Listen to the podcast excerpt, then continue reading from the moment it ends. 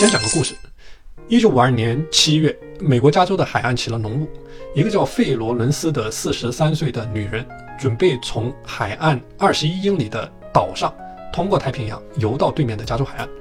虽然是夏天，但那天早上雾很大，海水中很冷，冻得她全身发麻。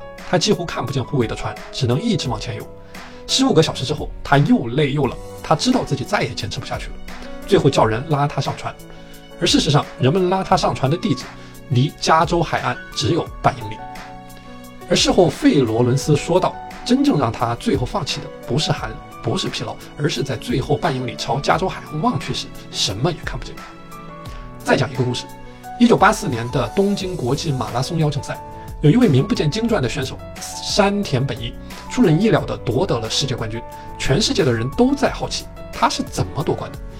山田本一在他的自传中进行了解密。每次比赛之前，山田本一会坐车仔细地将比赛路线看一遍，把路线中醒目的标志进行记录。比如 A 标志是银行，B 标志是大树，C 标注是红房子，以此类推，一直画到比赛的终点。比赛开始之后，他会按照之前的标记，朝着一个一个既定的目标进行冲刺。四十多公里的赛程，当具体到每一个小目标时，就可以很轻松地完成。很多人在做时间管理时，把握不好目标管理的度。当目标太大太远，看不见摸不着，它就不落地，起不到任何激励作用，甚至会让你感到绝望。就像第一个故事当中浓雾下的加州海滩一样。如果只是想着眼前的事物，对总体的时间利用一个统筹规划，那今天做的生意赚钱，我去做这个生意；明天那个行业好，又去从事那个行业。